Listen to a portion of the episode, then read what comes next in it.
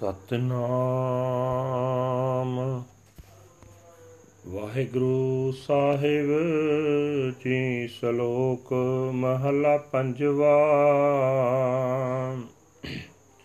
ਕੋਟ begin ਤਿਸ ਲਾਗਤੇ,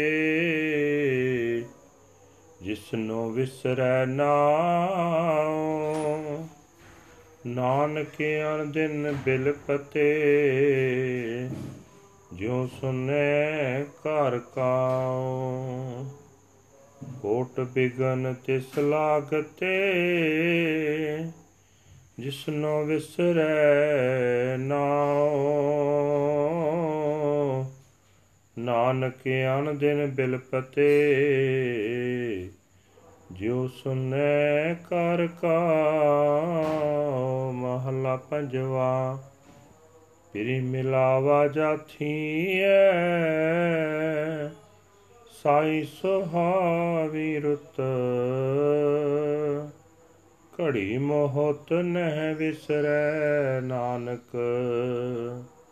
ਰਵੀਐ ਨਿਤ ਪੌੜੀ। ਸੂਰ ਪੀਰ ਵਰਿਆਮ ਕਿਨੈ ਨਾ ਹੋੜੀਐ। ਫੌਜ ਸਤਾਣੀ, ਹਾਠ ਪੰਚਾਂ ਜੋੜੀਐ। ਦਸ ਨਾਰੀਓ ਧੂਤ, ਦੇਨ ਚਮੋੜੀਐ। ਜਿਨ ਜਿਨ ਲੈਨ ਰਲਾਏ, ਇਹੋ ਨਾ ਲੋੜੀਐ। ਤ੍ਰੈ ਗੁਣ ਇਨ ਕੈ ਬਸ ਕਿਨੈ ਨਾ ਮੋੜੀਐ? ਭਰਮ ਕੋਟ ਮਾਇਆ ਖਾਈ, ਕਹੋ ਕਿਤ ਬਿਦ ਤੋੜੀਐ? ਗੁਰਪੂਰਾ ਰਾਤ ਬਿਖਮ Dal ਫੋੜੀਐ।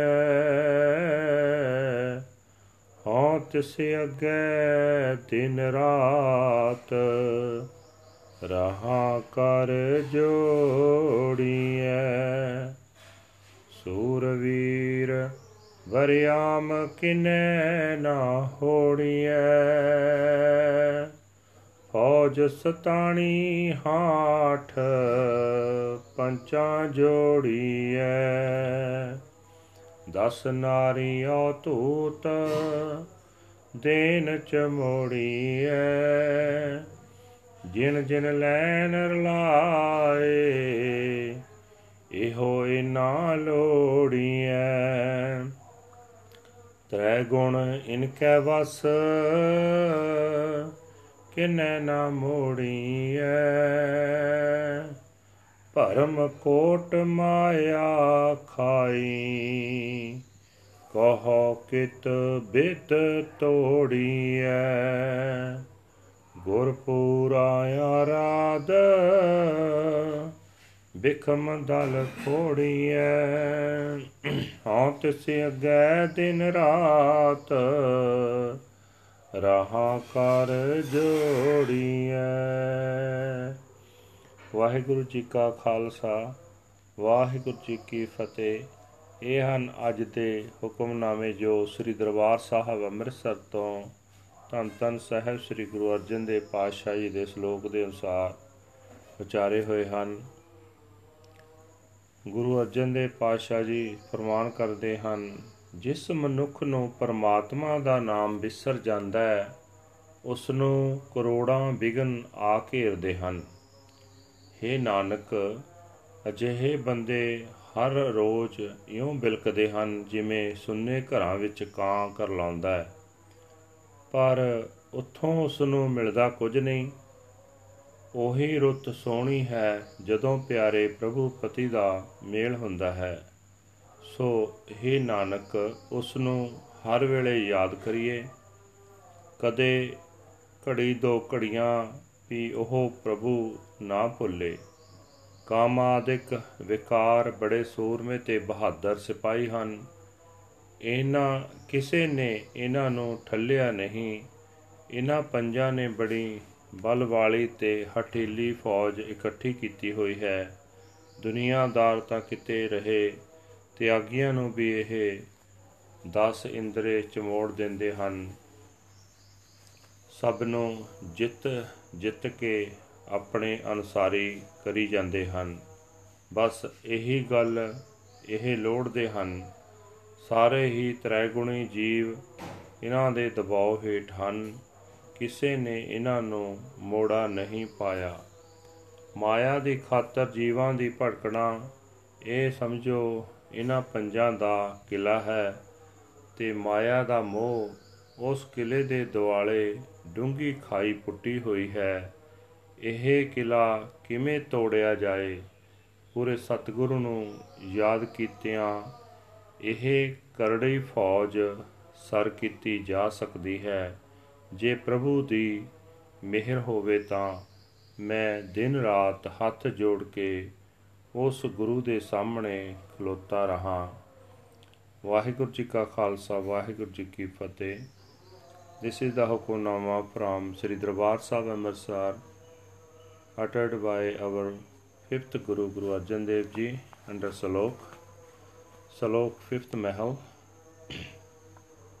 Millions of obstacles millions of obstacles stand in the way of one who forgets the name O Nanak night and day he croaks like a raven in a deserted house.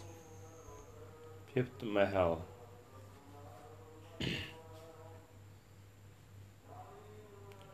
Beauteous is that season when I am united with my beloved. I do not forget him for a moment or an instant. O Nanak, I contemplate him constantly. Body. Even brave and mighty men cannot withstand the powerful and overwhelming army which the five passions have gathered. The ten organs of sensation attach, even detached, renunciates to sensory pleasures. They seek to conquer and overpower them, and so increase their following. The word of the three dispositions is under their influence. No one can stand against them. So tell me, how can the fort of doubt and the moat of Maya be overcome? Worshipping the perfect Guru, this awesome force is subdued. I stand before him day and night with my palms pressed together. Waheguru ji ਕਾ ਖਾਲਸਾ ਵਾਹਿਗੁਰੂ ਜੀ ਕੀ ਫਤਿਹ